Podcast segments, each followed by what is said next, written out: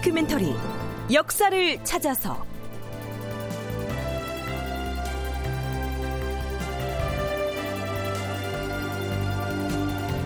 제 676편 문정왕후의 비선 조직 내수사와 내원당. 극본 이상락 연출 정혜진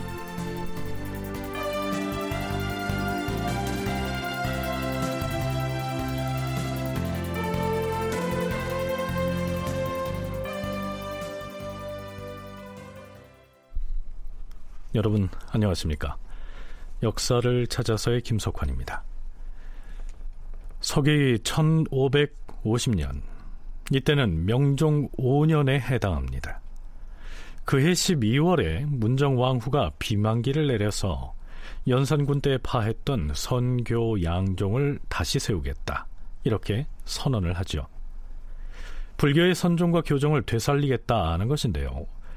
문정왕후의 이러한 조처는 신료들에게 불교를 중흥시키겠다 이런 의도로 비춰졌기 때문에 유교를 신봉하던 당시의 신료들이 반대를 하고 나설 것은 뻔한 일이었습니다. 성균관의 유생들이 집단으로 반대 상소를 올린 데 이어서 사헌부 또 사관원의 간관들이 양사 합동으로 나서서 양종의 복립을 취소하라고 목소리를 높였고 이어서 홍문관의 관원들도 반대 상소를 했지만 국왕은 아니 정확히 말해서 실권을 쥐고 있던 당시 문정왕후의 태도는 완강했습니다. 그러자 국왕의 비서기구라 할 만한 승정원에서마저 반대의 목소리를 내게 되는데요. 명종 6년 1월 13일 주상 전하, 지금 사헌부와 사관원의 간관들은 양종 복립을 그만 거두어 드릴 것을 요구하며 업무를 폐지한 지가 벌써 오래되었사옵니다. 홍문관의 시종들은 매일같이 반대 의견을 상차하고 있으며 성균관 유생들은 열흘이 넘도록 대궐문에 엎드려 있는 형국이옵니다. 하운데 전하께서는 아직까지 그들의 주청을 윤호하지 않고 있사옵니다. 신들이 주상 전하를 가까이에서 보필하는 승정원의 승지들로서 극도로 민망하게 된 작금의 물정을 보고 감히 아뢰지 않을 수가 없사옵니다. 네, 보다 못해서 승정원에서 이렇게 고합니다. 명종의 대답은 이렇습니다. 하... 그대들이 아는 뜻은 과인도 벌써 다 알고 있다. 하지만 그만 없던 일로 거두어드릴 것이었다면 대비께서 애당초 선교 양종을 복립하겠다고 말씀을 하셨겠는가? 네. 대비가 나서서 하는 일인데 힘없는 내가 어떻게 할 수가 있겠느냐? 뭐 이렇게 푸념하는 것으로 들리지 않습니까? 언론 3사를 포함해서 승정원의 승지들까지 격하게 반대하고 나서자 처음 문정왕후에게 비만기를 전해받았던 우의정 상진 역시 처지가 난감해진 모양입니다. 전하, 지난 12월에 전하께서 불법성이 늘어나는 것을 근심하시어 양종을 다시 설치할 것을 하교하시고 이어 대전에 의하여 양종 복립을 시행하라 명하셨사옵니다. 신은 처음에 대왕 대비마마의 비만기를 바꿔서 비록 놀라고 걱정을 하였으나 감히 박절하게 말할 수가 없어서 그저 불교의 나쁜 점만 대략 열거하여 아뢰었사온데 그 후에 믿을 수 없는 말이 전파되었사옵니다. 무슨 말이 전파되었다는 것인가?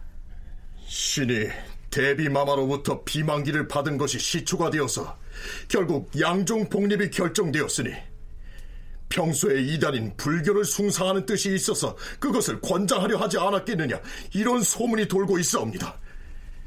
신은 그동안 사람들로부터 이와 같은 평을 받아본 바가 없사온데 하루아침에 그러한 악명을 얻게 되니 부끄러움과 두려움이 함께 뒤섞여서 한동안 할 말을 잃었사옵니다.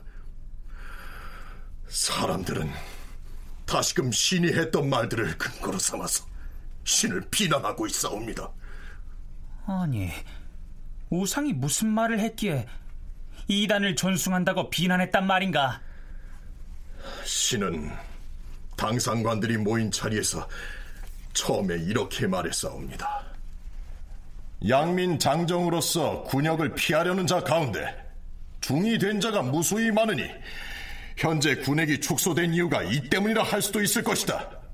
또한 체포된 강도 가운데 중이 절반이나 되니 만약 이를 규제하지 않으면 마침내는 구제하기 어려운 지경이 될 것이다. 어리석은 백성들 중에는 봉은사라는 사찰의 중들이 크게 은총을 입고 있다는 말이 퍼져서 경망하게도 전하께서 불교를 숭상하신다고 억측하고서 중이 되려는 자들이 점점 많아지고 있다고 하나 우리 주상은 학문이 날로 고매해지고 있는데 어찌 이단의 종교를 숭상하시겠는가? 신은 사심 없이 이렇게 말했사온데 이것이 이단을 권장하는데 관계되는 것인지 알지 못하겠사옵니다. 불교를 권장할 뜻은 애당초 없었사옵니다. 전하께서 양종 복립의 교지를 내리셨을 때 그 하교를 거두도록 과감하게 간하지 못하였으니 이것은 전하를 인도하는 신하의 도리에 어두운 것이었으며 신하의 도리를 잃은 것이므로 비록 면직이나 견책을 받는다고 하더라도 신의 죄를 징계하기에는 부족할 것이옵니다. 구차하게 임금을 기쁘게 하여 영합하는 것은 신의 본심이 아니옵니다. 신은 우의정의 직을 사직하기 싸웁니다. 우의정 상진의 사의 표명이었습니다. 이 변을 들어보면 선교 양종 복립에 대한 당시 조정의 여론이 어떠했는지를 짐작할 만하죠. 이 대목에서 사관은 다음과 같이 추석을 달아놨습니다. 어느 날 우의정 상진이 어떤 일로 대궐에 나갔었다. 그런데 바로 그날 대비가 그를 발견하고서 양종을 복립하라는 비만기를 내렸던 것이다. 그는 그 내용을 알고도 당장에 그것을 번복하도록 극력 간쟁하지 않았었는데 그것은 대신이 임금을 올바로 구제하는 도리가 아니라고 여겼기 때문에 사람들이 그를 그르다고 비난한 것이다. 이렇게 된 것이죠. 하, 이런저런 말들이 난무하는 것은 인심이 흉흉하기 때문에 그러한 것이다. 남의 말로 인하여 사직하는 것은 온당치 않으니 그대는 정승의 자리를 사직하지 말라. 명종은 일단 이렇게 상진의 사직을 말렸지만 모든 것이 문정왕후의 의지에 따라 전개되고 있었으니 명종 자신도 답답했었겠지요. 이제 명종도 18 성인의 나이에 이르렀는데 말이죠. 어찌됐든 선종과 교종의 복립을 둘러싼 이 논쟁은 다만 종교의 문제만이 아니었습니다.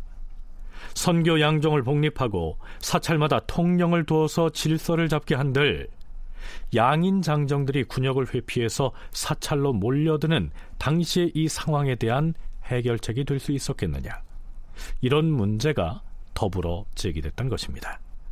진주교대 윤정 교수의 얘기입니다.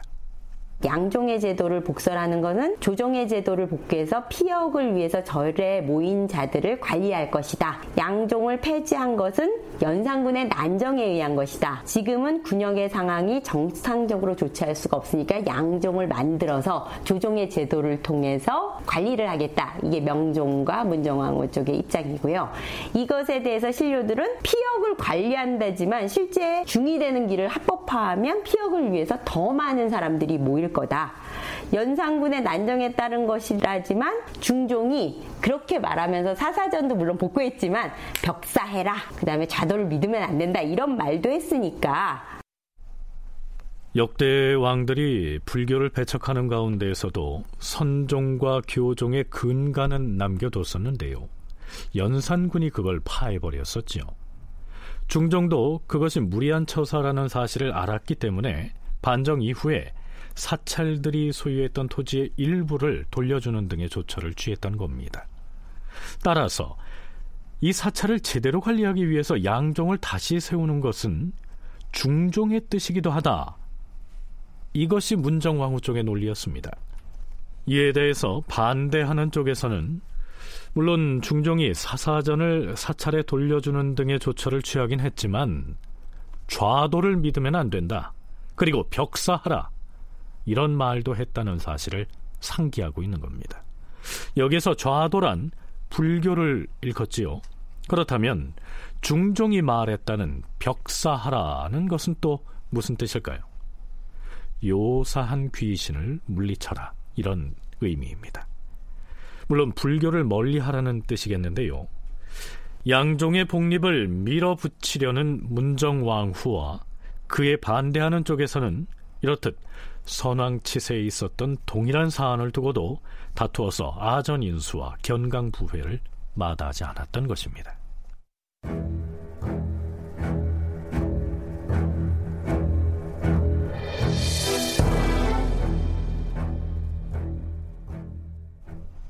조정의 여론이 심상찮게 돌아가자 드디어 대신그룹에서도 나섭니다.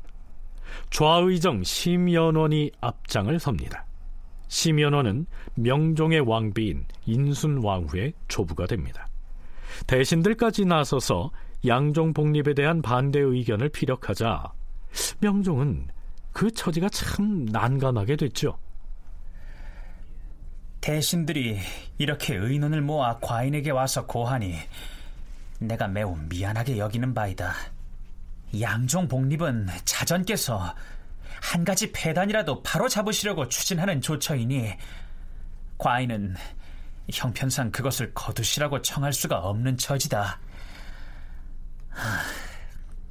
우선은 생각을 좀 해보겠다. 네, 자전은 국왕의 어머니, 즉 대비인 문정왕후를 지칭합니다. 어찌됐든 명종이 이렇듯 주춤되자 심연원 등 대신들은 대비에게 직접 고합니다. 대비마마, 대소 신료들이 양종의 일을 가지고 여러 날 동안 농계하면서 그만두지 못하는 것이 어찌 다른 뜻이 있어서이겠사옵니까? 전하께서는 하늘이 내리신 자질을 부지런히 연마하여 학문이 날로 성취되고 있사옵니다. 신들은 전하가 허물이 없는 임금의 경지를 이루실 것이라 기대하고 있사옵니다. 그런데 하루아침에 양중에 대한 하명이 있게 되자 민심이 불안하여 의지할 바를 잃고 모두 맥이 풀려 있으니 이것이 어찌 대비마마의 본 뜻이었겠사옵니까? 그렇지 않아도 중종대왕과 인종대왕이 연이어 승하하시는 등 나라에 애군이 있었고 농사도 흉년이 들어서 백성의 공궁함이 지금보다 더 심한 때가 없사옵니다. 그런데 필시 간사한 자들이 이러한 틈을 노려서 사계절의 기후가 순조롭고 풍년이 들게 하려면 부처를 숭상해야 한다라고 하였고 그 말에 현혹되어서 이와 같은 지경에 이른 것이 아니옵니까?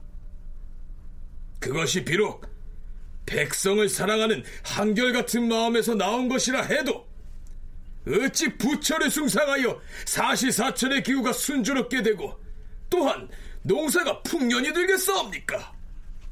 대비마마 옛날에는 간증을 맡은 자가 말이 통하지 않으면 벼슬을 그만두었사옵니다 대신이 된 자가 도로서 임금을 섬기다가 안 되면 역시 벼슬을 그만두어 싸웁니다. 그러나 외면하고 떠나는 것이 능사가 아니옵니다. 떠나가면 어디로 갈 것이며 그만두면 무슨 일을 하겠사옵니까? 반드시 책임을 다하여서 하고자 하는 말을 다 해야 할 것이옵니다. 이것이 곧 임금을 사랑하고 나라를 근심하는 지극한 정성이옵니다. 신들이 모두 변변치 못한 사람들로서 주상 전하의 우레와 같은 위험 아래에 있으니 전하께 황송하고 두려워하는 마음이야 어찌 없겠사옵니까? 그러나 신화된 도리로 입을 다물고 물러갈 수는 없사옵니다.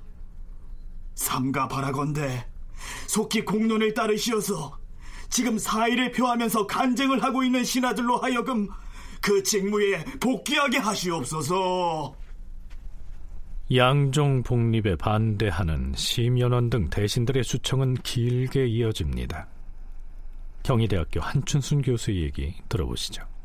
좌의정 심연호는 확실하게 그 문제점을 얘기합니다. 양종 복립으로 부욕을 피하려고 중이되는 자는 금지가 되는 게 아니라 더 확대가 될 것이다. 아니 유교 정치를 지향하는 조선에서 불교의 힘을 빌려서 정치를 한다는 것 이건 있을 수 없다. 이렇게 확실하게 자기의 그 반대 의견을 개진을 합니다. 그리고 이제 삼사나 유생층의 그 공통된 반대 이유가 있어요. 양종 복립으로 불법성 금지할 수 없다. 오히려 그 증가를 부추킨다. 역효과를 낼 수 있다는 거죠. 지금 말하는 군액의 감소를 막기 위해서는 훈척 재산과 수령으로 연결된 청탁 인사로 백성을 수탈하는 구조를 타파해야 된다. 그리고 훌륭한 인재로 수령으로 발탁해서 선정을 표기하면 백성을 수탈하는 일이 사라지면 백성이 왜 도적이 되고 불법성이 되겠느냐. 사사롭게는 왕비의 할아버지가 되는 좌의정 심연원까지 대신들을 이끌고 나와서 이렇게 반대의 목소리를 내는데요. 자, 그렇다면 대비인 문정왕후의 반응은 어떨까요? 음, 경들의 말이 충정에서 우러난 것이라는 점을 나도 잘 알고 있도다. 그러나 양종을 복립한 것은 이단에 현혹되어 사계절의 기후를 순조롭게 하고 농사가 풍년들게 하려고 시행한 것이 결코 아니다. 다만 나라의 폐단을 바로잡고자 할 뿐이다. 또한 양종을 다시 설치하는 일은 주상에게 관계된 것이 아니고 모두 대비 나의 책임이니라. 경들의 주청을 윤호하지 않을 것이다. 자, 문정왕후의 자세로 보면 이제 양종 복립은 돌이킬 수 없게 된 것처럼 보이지요. 실제 이후로도 언론 3사를 비롯한 대소신료들이 지루할 만큼 끈질기게 반대 의견을 표명합니다만 아무리 그래봤자 문정왕후의 결심을 돌이키지는 못합니다. 조정신료들이야 반대를 하고 있거나 말거나 문정왕후는 스스로의 불교 시책을 완강하게 추진해 가고 있었던 것이죠.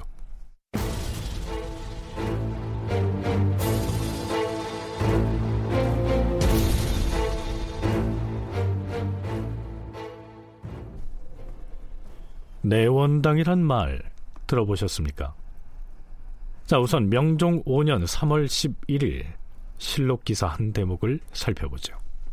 전하, 중앙과 지방에 있는 큰 절치고 내원당이라고 지목하지 않은 곳이 없사옵니다.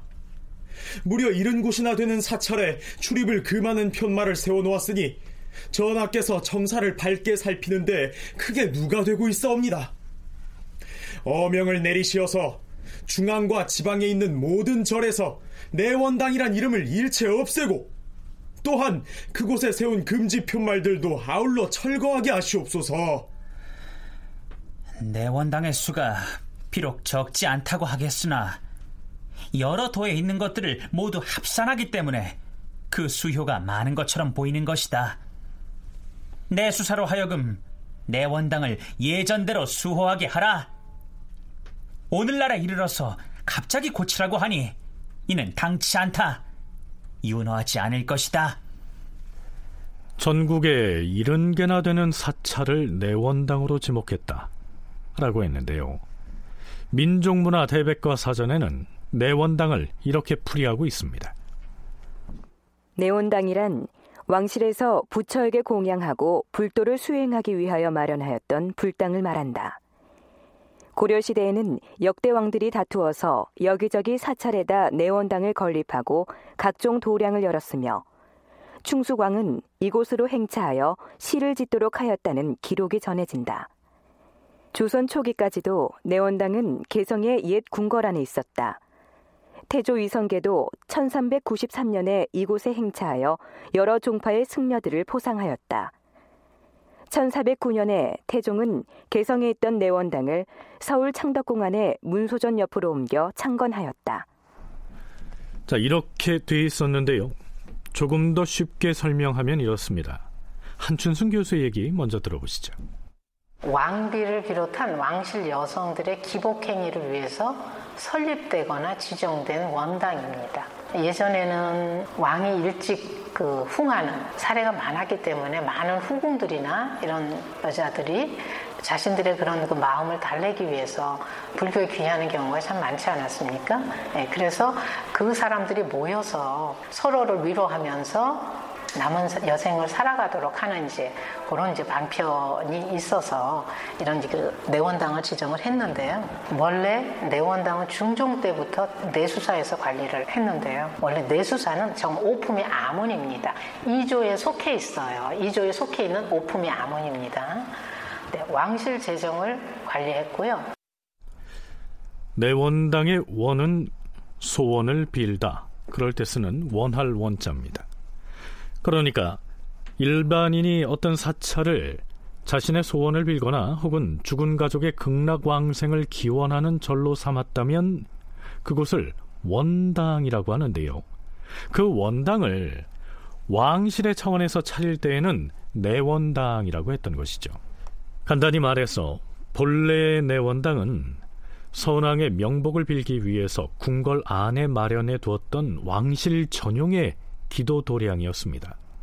그런데 문정왕후가 이 내원당의 설립을 지방에 있는 사찰들로까지 확대하면서 그 의미도 좀 달라집니다. 이후로는 어떤 사찰에 내원당이 설치되면 그 절은 국가 공인 사찰이 되는 것이죠. 그런데요. 그저 몇 군데 있으면 될 것 같은 이 내원당이 명종 5년엔 70개나 됐다고 합니다.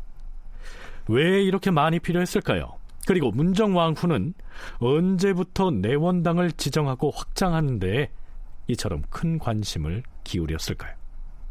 명종 제위 초기인 명종 1년 7월 26일 문정왕 후는 승정원에 이렇게 명합니다.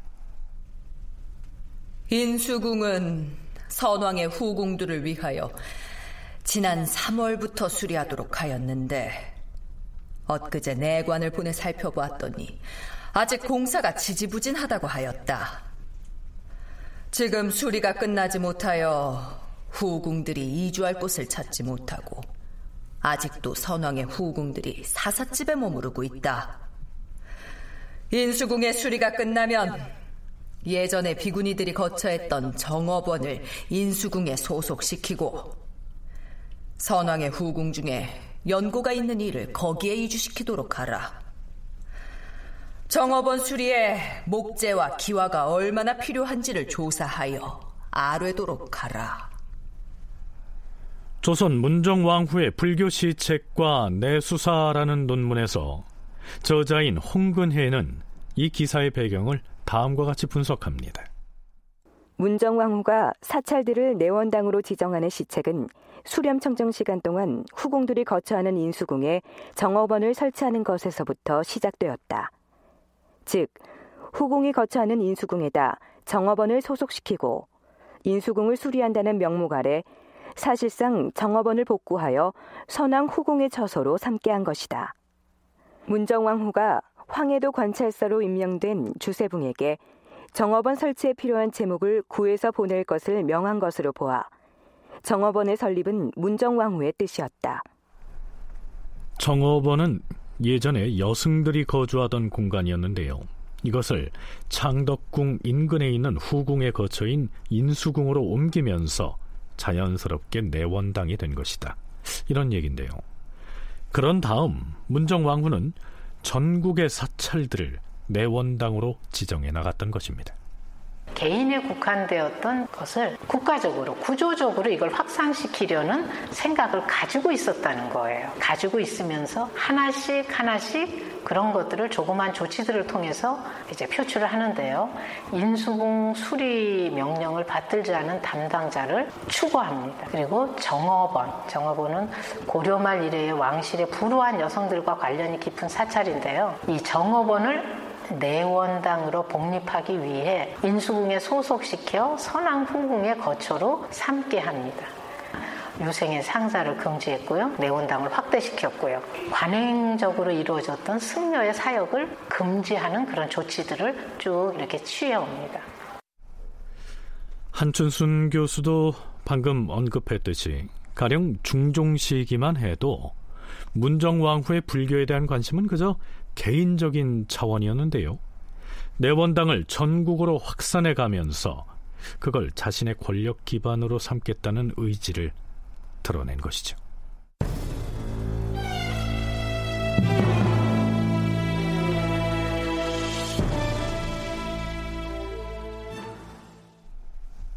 앞에서 명종 5년 3월에 전국에 있는 사찰 70곳을 내원당으로 지정했다고 했습니다. 이듬해인 명종 6년 8월의 실록 기사를 보면 승정원에서 국왕에게 이렇게 보고했다는 내용이 실려 있습니다. 전하, 선종과 교종에서 지음을 뽑아야 할 절의 총수가 400여 곳이나 되옵니다. 옛날 중국이 남북조로 천하가 양분됐던 때 불교가 융성했음에도 불구하고 480개의 사찰이 오히려 많다 하며 중국의 선비들은 시를 지어 풍자하여 싸웁니다. 그런데 지금의 우리 국토는 당시 남조의 10분의 1쯤 될 뿐인데 절은 거의 400여 군데나 되고 여기에 포함되지 않는 절의 수도 얼마가 되는지 알 수가 없사옵니다. 어리석은 백성들은 주상전하의 뜻을 모르고서 전하가 불교를 숭상한다고 할 것이옵니다. 예조로 하여금 상세히 조사하게 하시옵소서. 과인도 이미 다 알고 있도다. 각 도와 각 고을의 사찰에다 부득이 통령을 맡을 사람을 두게 한 뒤에야 도적을 금할 수가 있고 또한 양민이 마음대로 중이 되는 것을 막을 수 있다고 하여 시행한 일이니 경들은 그리 알라.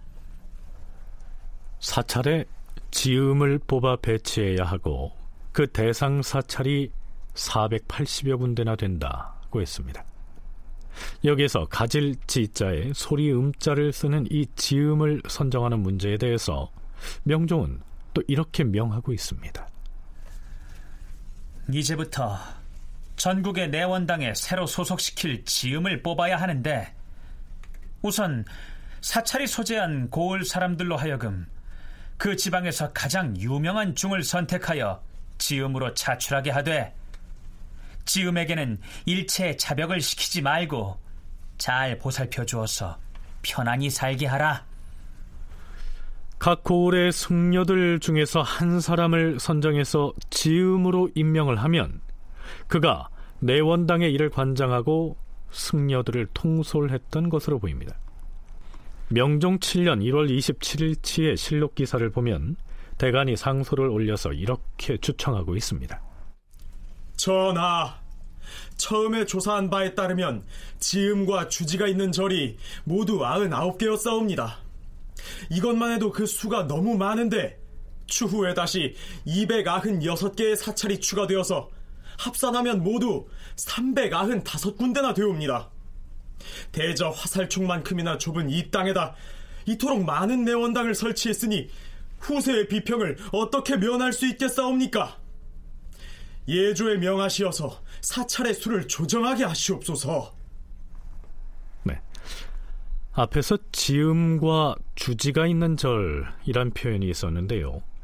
주지는 우리가 알고 있듯이 사찰이 잘 유지되도록 총괄적으로 책임지고 관리하는 승려를 말하고요. 지음은 사찰에 설치된 내원당을 책임지는 승려다. 이렇게 나누어서 이해하면 될 것 같습니다. 내원당이 없는 사찰도 많았고요. 혹은 큰 절의 경우에는 사찰 한 곳에 두 개의 내원당이 설치되기도 했었으니까요. 어찌됐든 문정왕후가 전국에 설립한 내원당의 수는 정확하게 395개소였습니다. 그렇다면 문정 왕후는 어째서 대소신료들의 반대를 무릅써가면서 조선 팔도 여기저기에 그렇게나 많은 내원당을 차리게 된 걸까요? 앞에서 내원당이 있는 사찰은 국가 공인 사찰이 되는 것이라고 했는데요.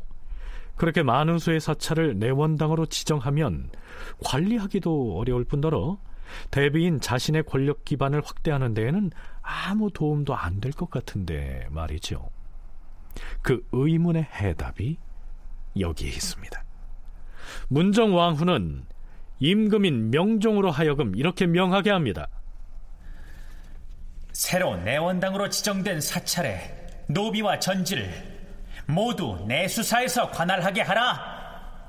그러자 기다렸다는 듯이 대간이 들고 일어납니다. 전하, 전국에 있는 내원당의 모든 전지와 노비들까지 내수사 소속으로 하라고 명하셨사옵니까? 대저 임금이 내수사를 사사로운 소유물로 여기는 것도 매우 부끄러운 일인데 하물며 그 많은 내원당을 모두 내수사에 복속하라고 하시니 이는 아니 될 일이옵니다. 사찰 소유의 전답은 모두 백성에게 나눠주어서 갈아먹게 하고 노비는 관청에 소속시키는 것이 옳은 처사이옵니다. 윤호하지 않을 것이다. 어명대로 하라. 내원당이 보유한 토지를 내수사로 돌린다는 것이 무엇을 의미하는가? 이것을 알기 위해서는 우선 내수사가 어떤 곳인지 그 성격부터 파악해야 합니다. 윤정 교수와 한춘순 교수의 설명 들어보시죠. 조정의 도움이 없이 왕실에서 써야 될 돈들도 많고 왕실이 그런 경제적 기반들을 가지고 있어야 되죠. 사실 그래야 뭐 어, 신하들이 얘기하는 대로 대군을 조그만 집을 안 주고 큰 집을 내준다든지 장가를 갈 때 한다든지 이렇게 특히 뭐 불교에 죄를 올린다 이러는데 신하들이 그래라 이럴 수는 없으니까 이렇게 쓸 돈들이 많이 필요하게 되고 그래서 성종 때는 이것을 내수사 장리를 통해서 돈을 좀 취식을 많이 합니다.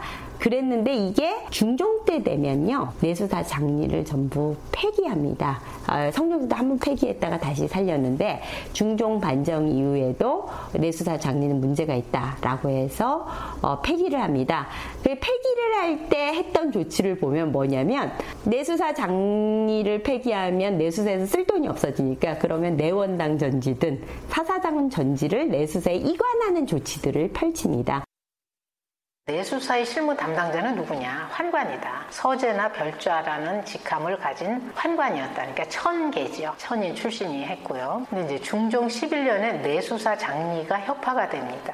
아, 내수사 장리가 고리 사체, 요즘 말로 하자면 고리대 업한 거 알고 계시죠?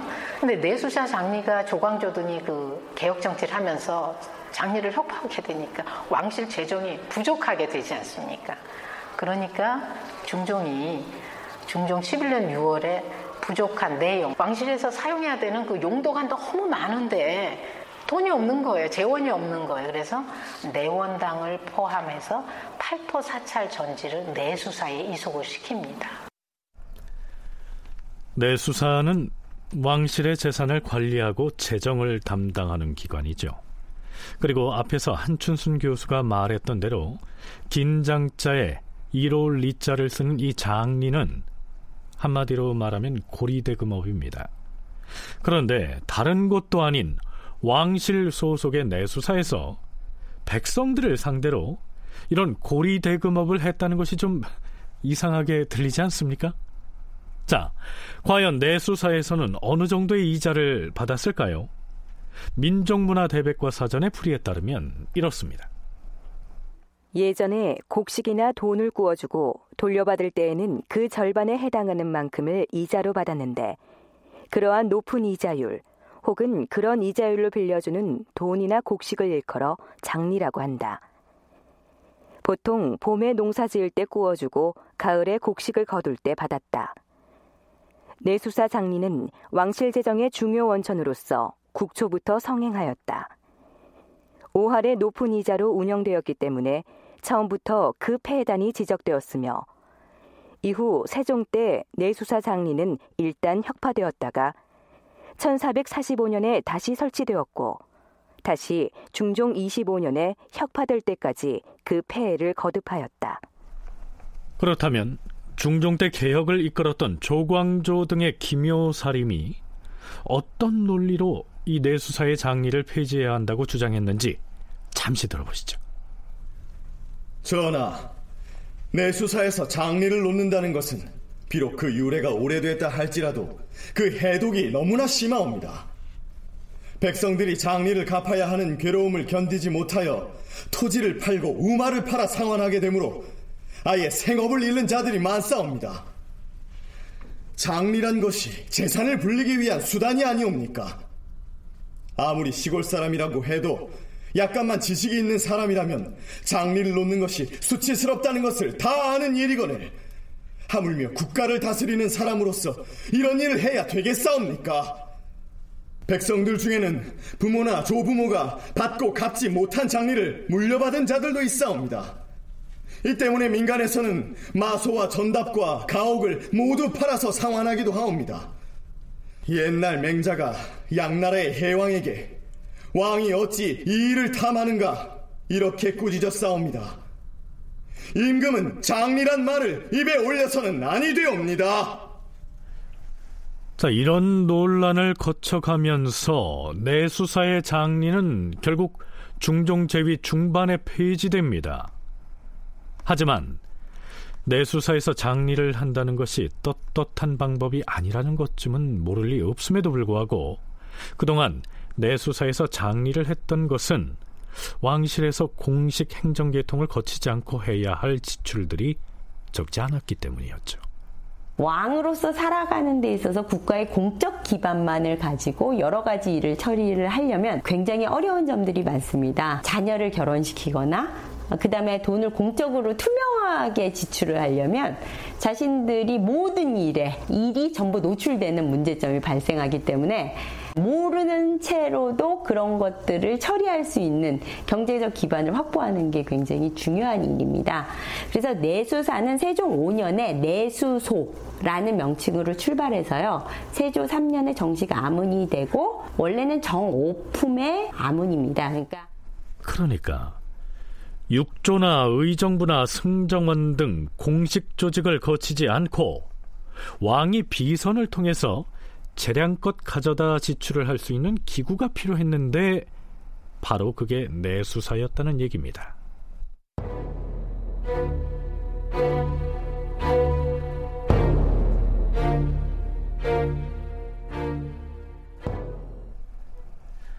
내수사가 고리대금업, 즉 장리를 할 때만 해도 곳간이 넉넉했지만 명종이 왕위에 올랐을 때에는 물론 내수사의 장리가 폐지된 뒤였기 때문에 왕실의 살림살이가 매우 어려웠겠지요. 그래서 문정 왕후와 윤원영은 혹시나 남매 간에 이렇게 의논하지 않았을까요? 걱정이로구나. 걱정이야. 대비마마, 대체 무엇이 걱정이라는 말씀이옵니까? 이제는 감히 능상을 범하는 역신들도 모두 제거되었고 대소신료들이 모두 충성을 다짐하고 있지 않사옵니까?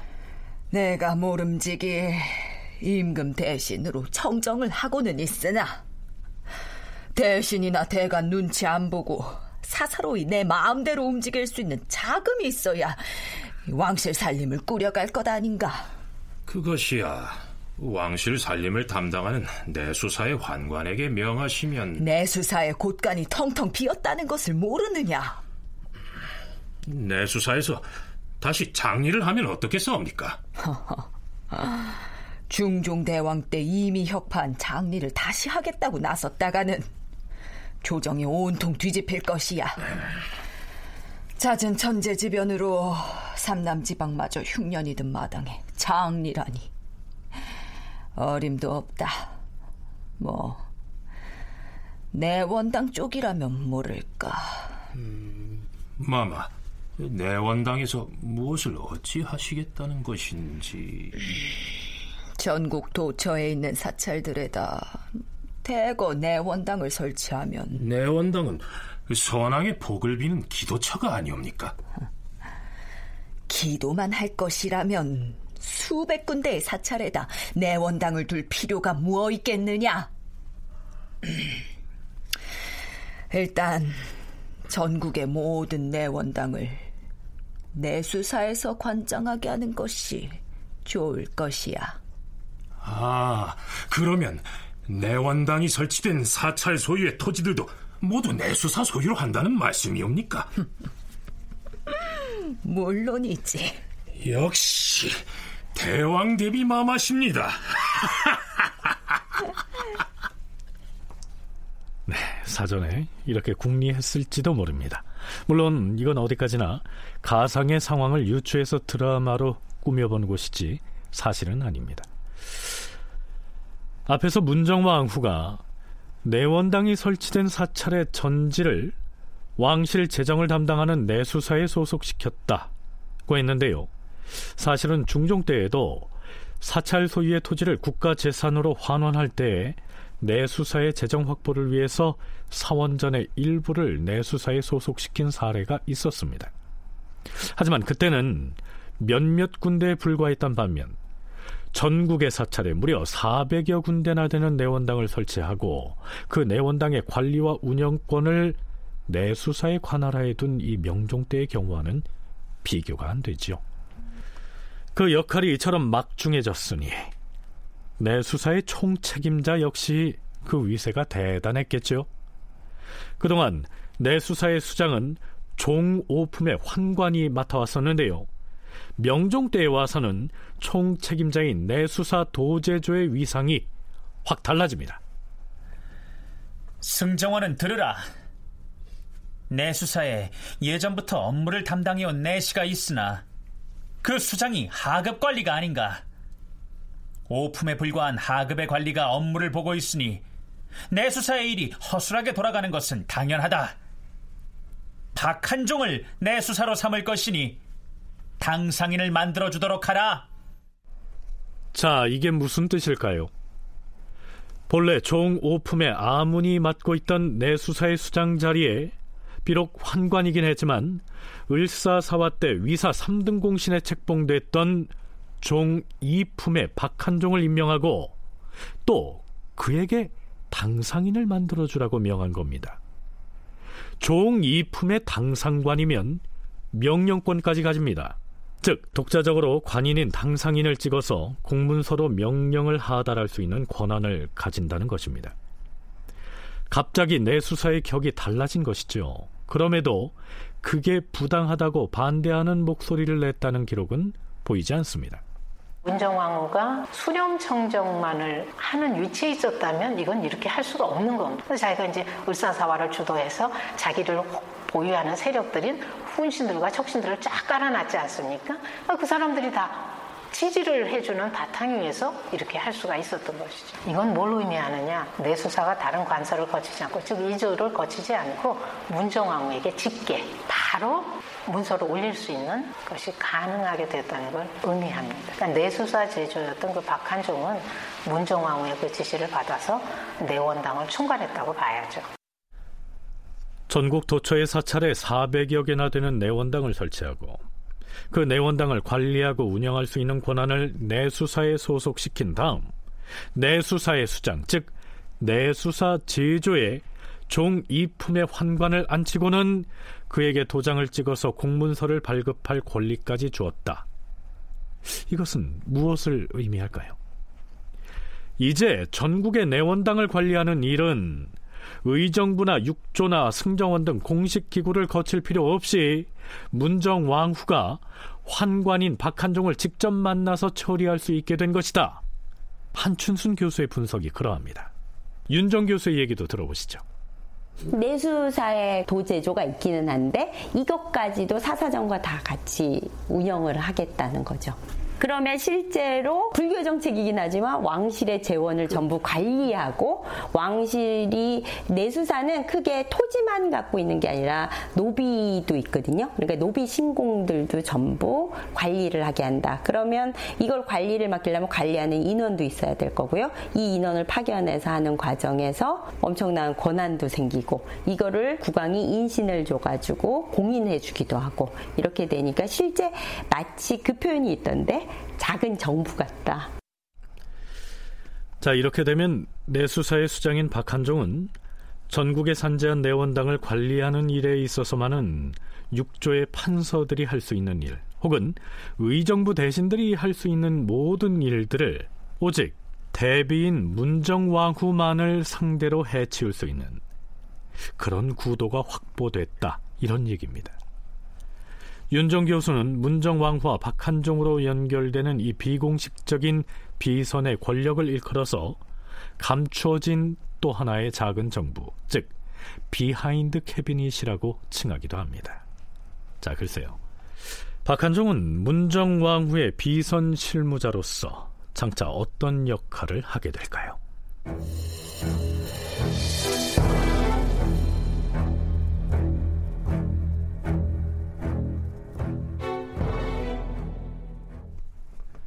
그러면 전국 각지의 원당에서는 무슨 일이 일어나고 있었으며 중앙조정에서는 또 그걸 어떻게 바라보고 있었을까요?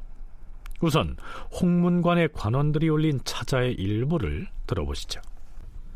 주상 전하, 전하께서는 요즘 추진하고 있는 일들을 두고 결코 부처를 받드는 것이 아니라고 하시지만 도성 안에서는 정업원을 짓는 역사 때문에 소란스럽고 밖에서는 전국의 사찰에다 내원당이라는 명칭을 다느라 분주하옵니다.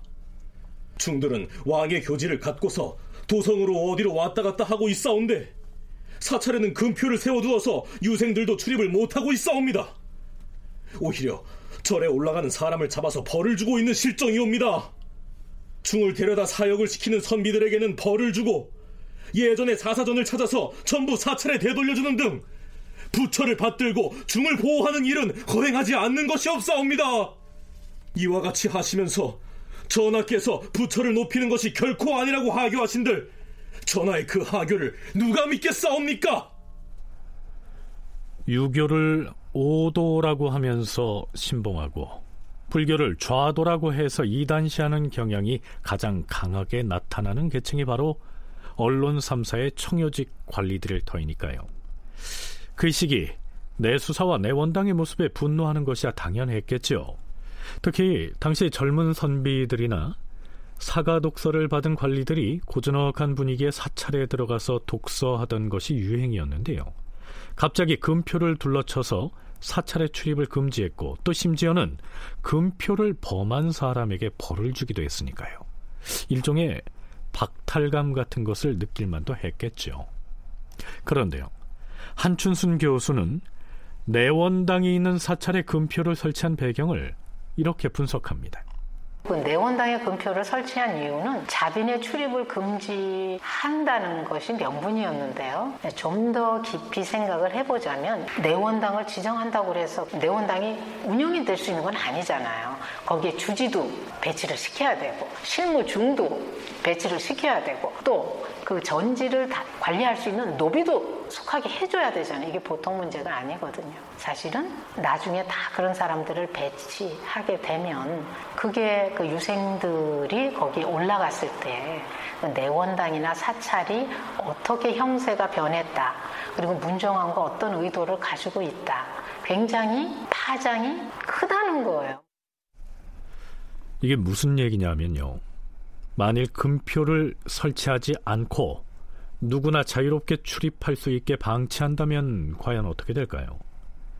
성균관의 유생들을 포함한 젊은 선비들이 내원당이 설치된 절에 갔다가 와서는 민간이 경작하는 전지를 내원당에서 빼앗아 갔다더라. 또 군역을 피해서 도망온 양민들을 사찰에 숨겨두고는 농사를 짓게 하더라. 내수사에서 파견된 관원들이 내원당에 있는 고을에 가서 행패를 부렸다더라. 이런 예를 들어가면서 이런 내용들을 심지어 퍼뜨리게 된다면 조정이 조용할 날이 없겠죠. 그래서 금표를 세워서 출입을 아예 막았을 것이다. 한춘순 교수의 견해가 그러합니다. 자, 이보다는 조금 더 지나서 이번엔 사헌부와 사관원의 대관들이 합사해서 선종과 교종 등 양사를 복립하면서 생긴 폐단을 성토합니다.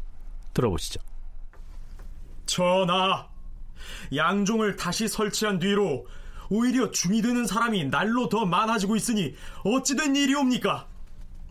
군졸들뿐만이 아니고 지방 관아의 아전과 하인들도 오히려 중이 되겠다고 몰려들고 있사오며 선비 집안의 자제들 중에서도 국가의 요역에 징발되는 것을 피하여 절에 들어가는 자들이 많사옵니다.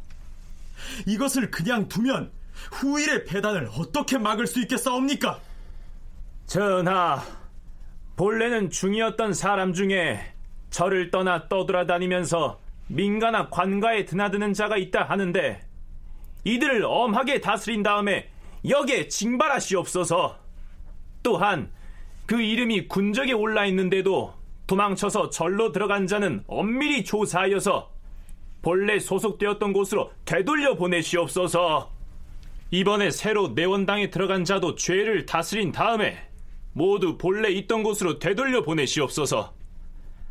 사찰의 주지 승인자가 군역을 피해 도망온 장정을 유인하여 중이 되게 했다면 그 주지승을 강화율로 논단하시옵소서. 네, 참고로 여기에서 말하는 강화율이란 대명률에 나오는 조문입니다. 강도를 자기 집에 숨겨준 자를 처벌하는 율을 일컫습니다. 그러니까 해당 사찰의 주지승을 범인 은닉죄로 처벌하라. 뭐 이런 얘기죠. 주상 전하, 사찰들이 대부분 산속에 있는 탓에 그곳에 몰려드는 자들이 골짜기에 숨는다면 적발하기가 매우 어려울 뿐 아니라 군역 등을 피해서 도망친 자인지의 여부에 대해서는 더욱 알기가 어렵사옵니다. 하오니 사람들에게 고발을 하도록 널리 알려서 강도를 잡아서 신고한 것이나 마찬가지로 상을 내리시옵소서. 또한 지방의 수령으로서 내원당으로 도망친 자를 검거하지 못하면 철저히 추구하여 그 수령을 죄로 다스리시옵소서. 삼가 듣자 하니 서울에서 파견된 내수사의 관원이 주지승과 함께 그 지역에 살고 있는 중들의 이름과 수효를 조사하고 규찰하는 일을 하면서도 그 지방의 수령은 관여하지 못하게 한다고 하옵니다. 이는 매우 잘못된 처사이옵니다. 지금부터는 내원당에 들어가 도망자를 조사하고 색출하는 임무를 해당 고을의 수령으로 하여금 관장하게 하시옵소서.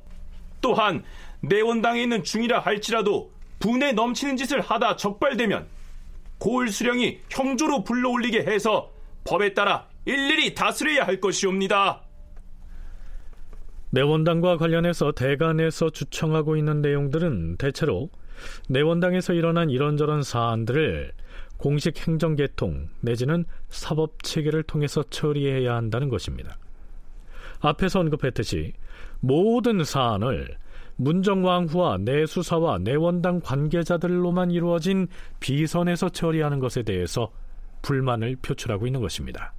자, 명종은 어떤 답을 내리게 될까요?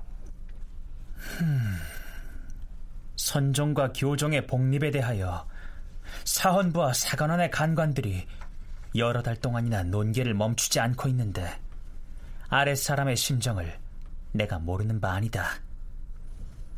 지방의 내원당 등에서 중들이 폐단을 일으키는 문제에 대해서는 처음에 이미 선종과 교종을 설립할 때 처벌 규정을 만들었으니 그에 따라 자체적으로 처벌하면 충분할 것인데 그들을 특별히 형조로 불러올릴 필요가 무엇이 있겠는가? 그리고 내 원당의 잡승이 너무 많기 때문에 각 사찰에 상주하는 중들의 수효를 정하고 그 수효 이외의 중은 내보내려고 조사를 했던 것이다. 그런 일이야 내 수사에서 어명을 받들어서 조사한 것인데 어찌 그러한 사실을 그 지역의 수령에게만 맡기라고 하는 것인가? 네, 물론 문정왕후의 의중을 명종이 대신 얘기한 것이겠지만 내원당에 관한 일은 비선에서 은밀히 처리하겠다는 문정왕후 쪽과 공식 기구에서 행정 절차를 거쳐서 처리해야 한다고 주장하는 대간의 갈등은 좀처럼 수그러들지 않을 것으로 보입니다. 다큐멘터리 역사를 찾아서 다음 주 이 시간에 계속하겠습니다.